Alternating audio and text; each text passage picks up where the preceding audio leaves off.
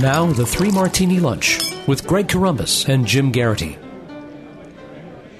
And welcome, everyone. Come on in to the Wednesday edition of the Three Martini Lunch. He's Jim Geraghty of National Review, also the author of Between Two Scorpions. I'm Greg Corombos of Radio America.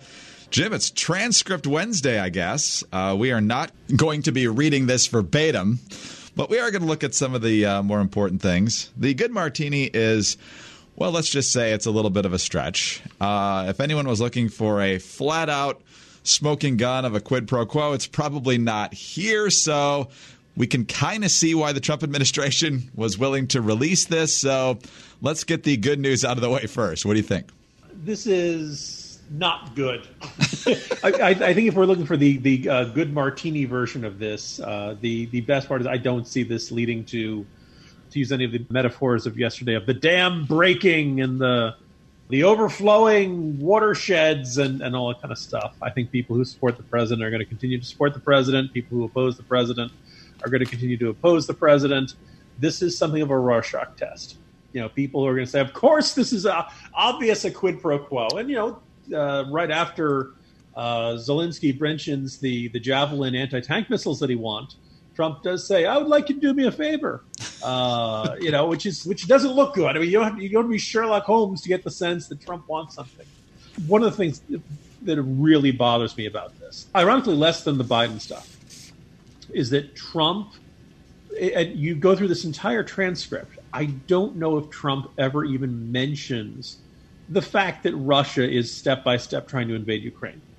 And that is the context of this phone call. And it's kind of fascinating about this is you know, this has been going on since 2014.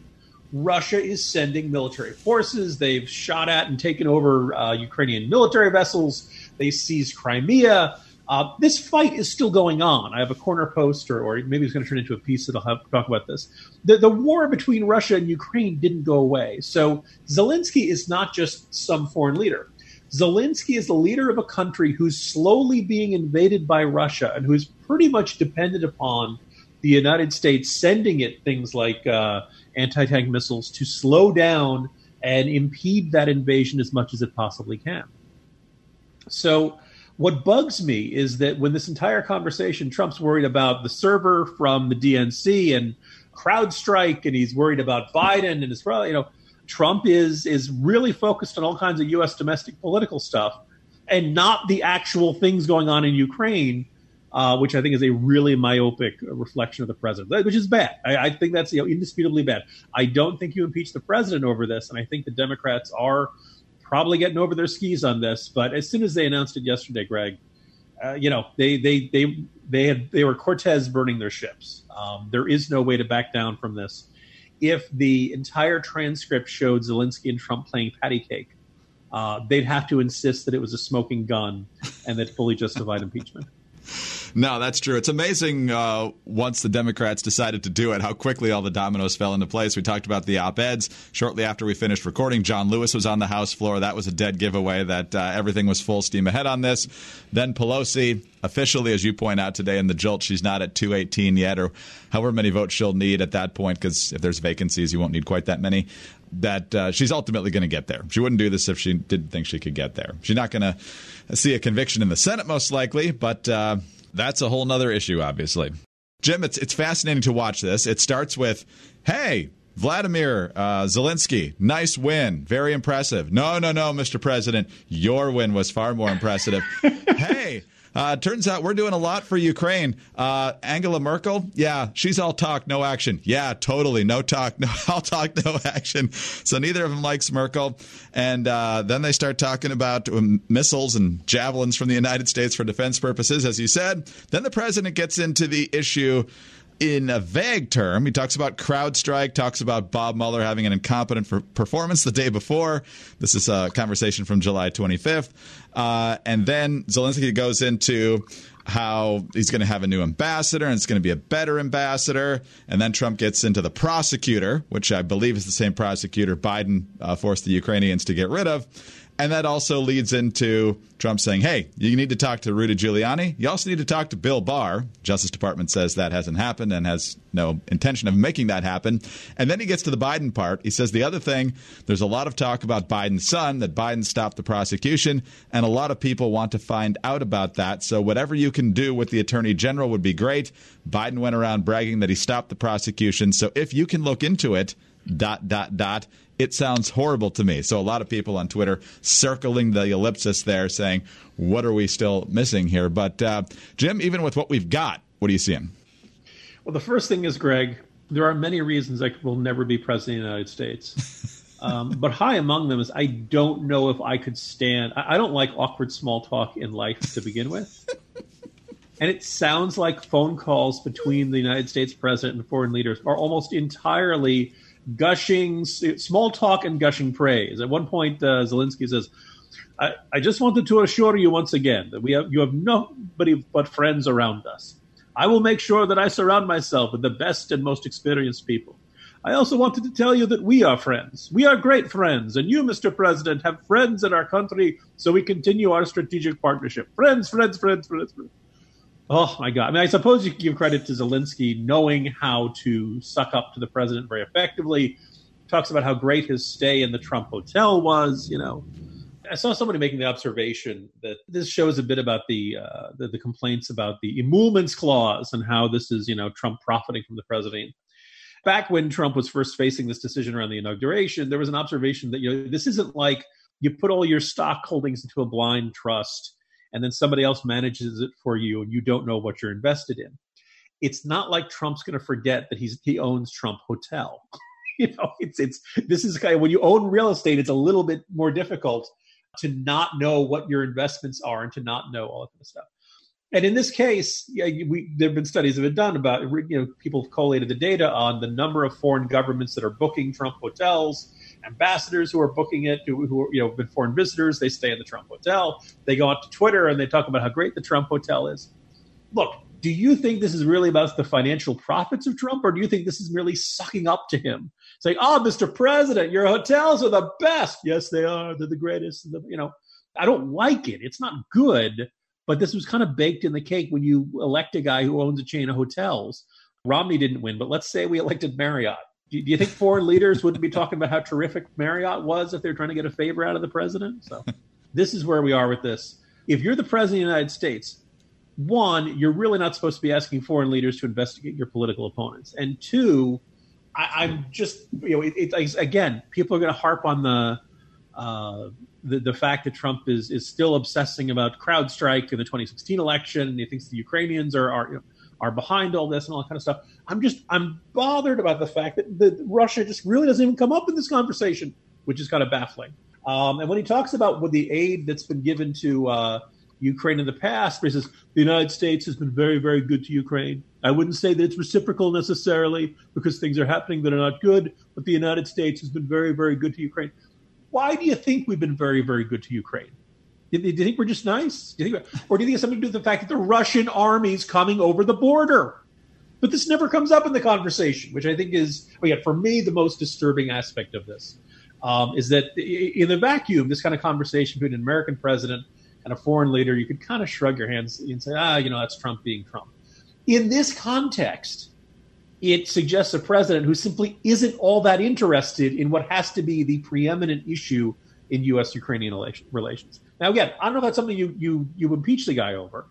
You know, being oblivious to really important issues is not necessarily an impeachable offense, or at least I don't think it counts as a high crime misdemeanor. But uh, I guess we'll see how things go out from here, uh, Greg. And like I said, I think the course is set. I think the Democrats are going to do this in the House. I think it gets to the Senate, and I don't think there's a single Republican, maybe Romney, I don't know, uh, you know, votes for it. I don't see, and I, I don't know if he gets Joe Manchin on this. So, you know, you probably end up with a close to party line vote, but we'll eat up six months of the calendar dealing with all this stuff.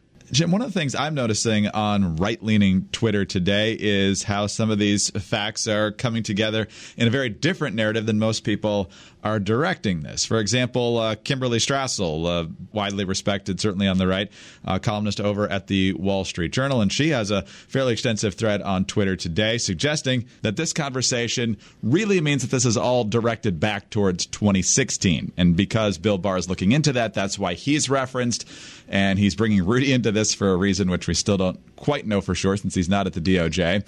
But essentially, everyone's been begging Trump to really figure out what happened in 2016. So now he's supposedly doing it, and everybody's upset with him for the way he's going about it. Does that hold water? There's a bucket there. It can hold some water. Um, I think one of the things that jumps out about that is there's two separate issues. The first is whether is it legitimate to have concerns about Hunter Biden his being on the board of the Ukrainian gas company, and whether Vice President Biden was was right to tell the Ukrainians you got to fire that prosecutor or we're going to withhold a billion dollars in a, in a loan guarantee. I don't think you have to be a, a uh, MAGA head, you know, uh, uh, red hat wearing Trump supporter to look at that and say, okay, that emits an odor. Uh, one of the points I, I, made in today's Jolt is, you know, I mean, John Kerry could have done that, although apparently John, one of John Kerry's associates was on that same uh, Ukrainian board anybody, but what is anybody else in the State Department, anybody else in the Obama administration could have gone to uh, the Ukrainian government and said, "Hey, you guys got to get rid of this state prosecutor," and none of those other people would have had a son who was serving on the board of a Ukrainian gas company.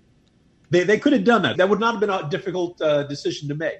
Instead, they managed to do it. And every time you listen, you, you, listen to Joe Biden, Hunter Biden, they say, "Look, Hunter Biden never talks about his clients with his dad, the vice president. Trust us." I'm sorry, I don't trust you. you know that that's not good enough. You know, and you look at the it's I've you know said in previous podcasts. Look at the entirety of Hunter Biden's career. By the way, for what it's worth, I don't think you'd actually find that much there there in the Ukraine. Simply because if you're the Ukrainian government, right after Trump wins, why don't you investigate this stuff and start saying, oh, you know. Uh, no, we did. Yeah, we are reopening an investigation. Maybe there was something shady here uh, just to suck up to the president, because as we've just seen from this phone call, Zelensky has no problem sucking up to this president. But I still think there's a lot of other stuff about Hunter Biden that emits an odor. And he looks like a very familiar character from American politics. The somewhat ne'er do well, troubled son of a famous politician who's never quite figured out what he's supposed to do in life. There's issues with the drugs. He had a very messy divorce but also just these uh, associates who, when Biden gets Hunter Biden gets asked about him, he just says, "Oh, it's bad luck that they got indicted for bribery." It's funny how these people keep entering your life, Hunter Biden. It's almost like you attract people who want something from you and who give you things like these giant diamond rings. And every time you think, oh, it's just a strange coincidence. Um, I think the American people have every right in the world to get, you know, look at that and say, that stinks. That is, um, that's profiting off your family name. That's that's you know, uh, if not outright bribery, then we're getting into the territory of bribery when people just start giving expensive gifts to the son of the vice president. Um, the explanation from the Obama State Department of oh, Hunter Biden's a private citizen, he can do whatever he wants. Well, look, you know, if the world sees Hunter Biden as a backdoor way to influence Joe Biden, then Joe Biden needs to worry about that. Um, but having all that said, the president of the United States really it's not his job to investigate this stuff, or at least to say it's the job of Barr and it's the job of the Department of Justice to investigate this stuff. You don't have to send Rudy Giuliani to do this. It's not the job of the president's lawyer to investigate this kind of stuff. If there's my, I have faith that if there's something there, the attorney general will find will find it. Unlike some people who kept saying, "Oh, Jim, the Department of Justice is too partisan to be entrusted with something like this." I'm like, really? Who, who's running the place? who's a deputy? Can't trust the FBI. Who appointed the FBI director? But what do I know, Greg? Well, we do have some clarity, Jim, as we enter into our crazy martini here. You think you see this story like, wow, how did we get here? Uh, we were just uh, thinking that the Mueller report was a dud. How did we suddenly get to all the Democrats on board with impeachment? Well, it's, is it due to the whistleblower at the DNI? No. Is it due to the House Democrats uh, finally deciding to go forward with this? No. Is it uh, the media perhaps finally convincing people it was time to move in this direction? No.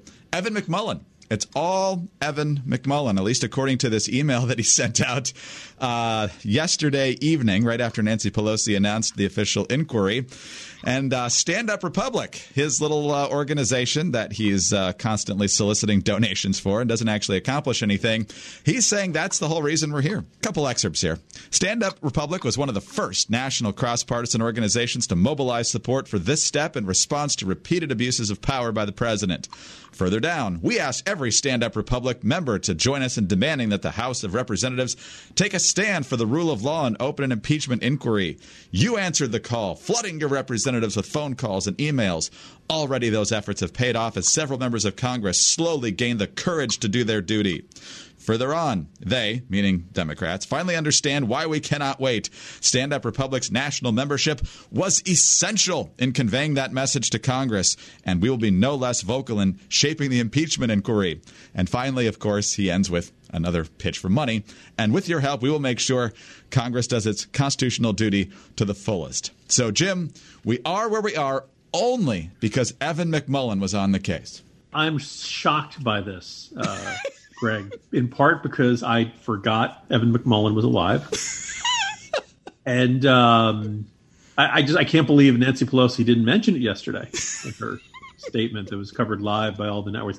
If all of this stems from Evan McMullin and all the fine, fine, high-profile work that he's doing she really kind of snubbed him. Uh, really should have given credit where it was due. And you know that I'm sure any minute now she'll be issuing a statement or rushing in front of the cameras to get say, "Oh, I forgot to tell you, everybody."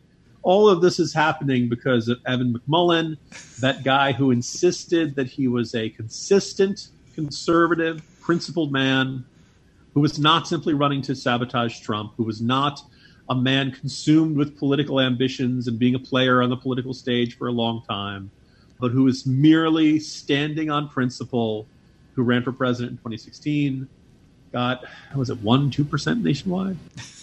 didn't who didn't even swing the vote in Utah, his home state, where you know everyone thought that because of the Mormons that there'd be a real shot at that. Didn't happen. And who then, as far as I can tell, I don't know if Ed McMullin ever applauded anything Trump ever did, even though he assured us he was a consistent conservative. Couldn't find any judicial nominations. Couldn't find anything no, not a single, not the tax cuts, not the uh, not sending aid, military aid to Ukraine, not bombing Syria, not uh, regulations, right to try, First Step Act. Evan McMullin has not found anything good. Finally, his voice is what persuaded. You know how tough it is to get Democrats to want to impeach uh, a president like Trump, right? Right, Greg? right, exactly. They're never doing that if if Evan McMullin isn't out there twisting those arms. Yes. And I don't know what he really needs the money for since I think all he's doing is tweeting. I'm pretty sure. it's not like people are taking a lot of meetings with Evan what? McMullin. He could be paying off his vendors from 2016, but apparently that's not on the priority list either. Evan, there are a lot of people who tweet for free. a lot of people. Now, we should point out that uh, pretty much every email from any interest organization or PAC is similar to that in some way. If they ultimately get what they've been advocating for, they take full credit for it. But Evan McMullin, who is such. I don't even know what adjective to use here, Jim, but uh, a guy who portrayed himself in a certain way and was exactly the opposite of that to now take credit for it is just uh, peak Evan McMullin.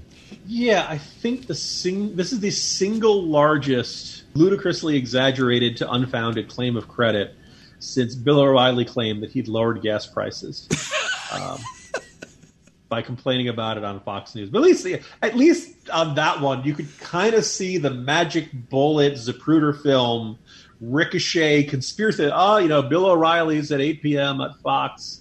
It's got a big audience traditionally the right, you know, Fox's news is the somewhat more pro-business one. If they're hitting, if they're beating the populist drum on this one, we're in trouble. We'd better. I, I guess you could, if you squint and twist, it's it's kind of like those magic eye pictures where if you look at it the right way, eventually a sailboat's supposed to appear. Or something. I'm just not seeing how Evan McMullin made the Democrats decide to impeach. He didn't. It's just a pitch for money. Welcome to Washington, Jim. Have a good day. See you tomorrow. See you tomorrow, Greg. Jim Geraghty, National Review, Between Two Scorpions. I'm Greg Corombos of Radio America. Thanks for being with us today. Join us again tomorrow for the Thursday edition of the Three Martini Lunch.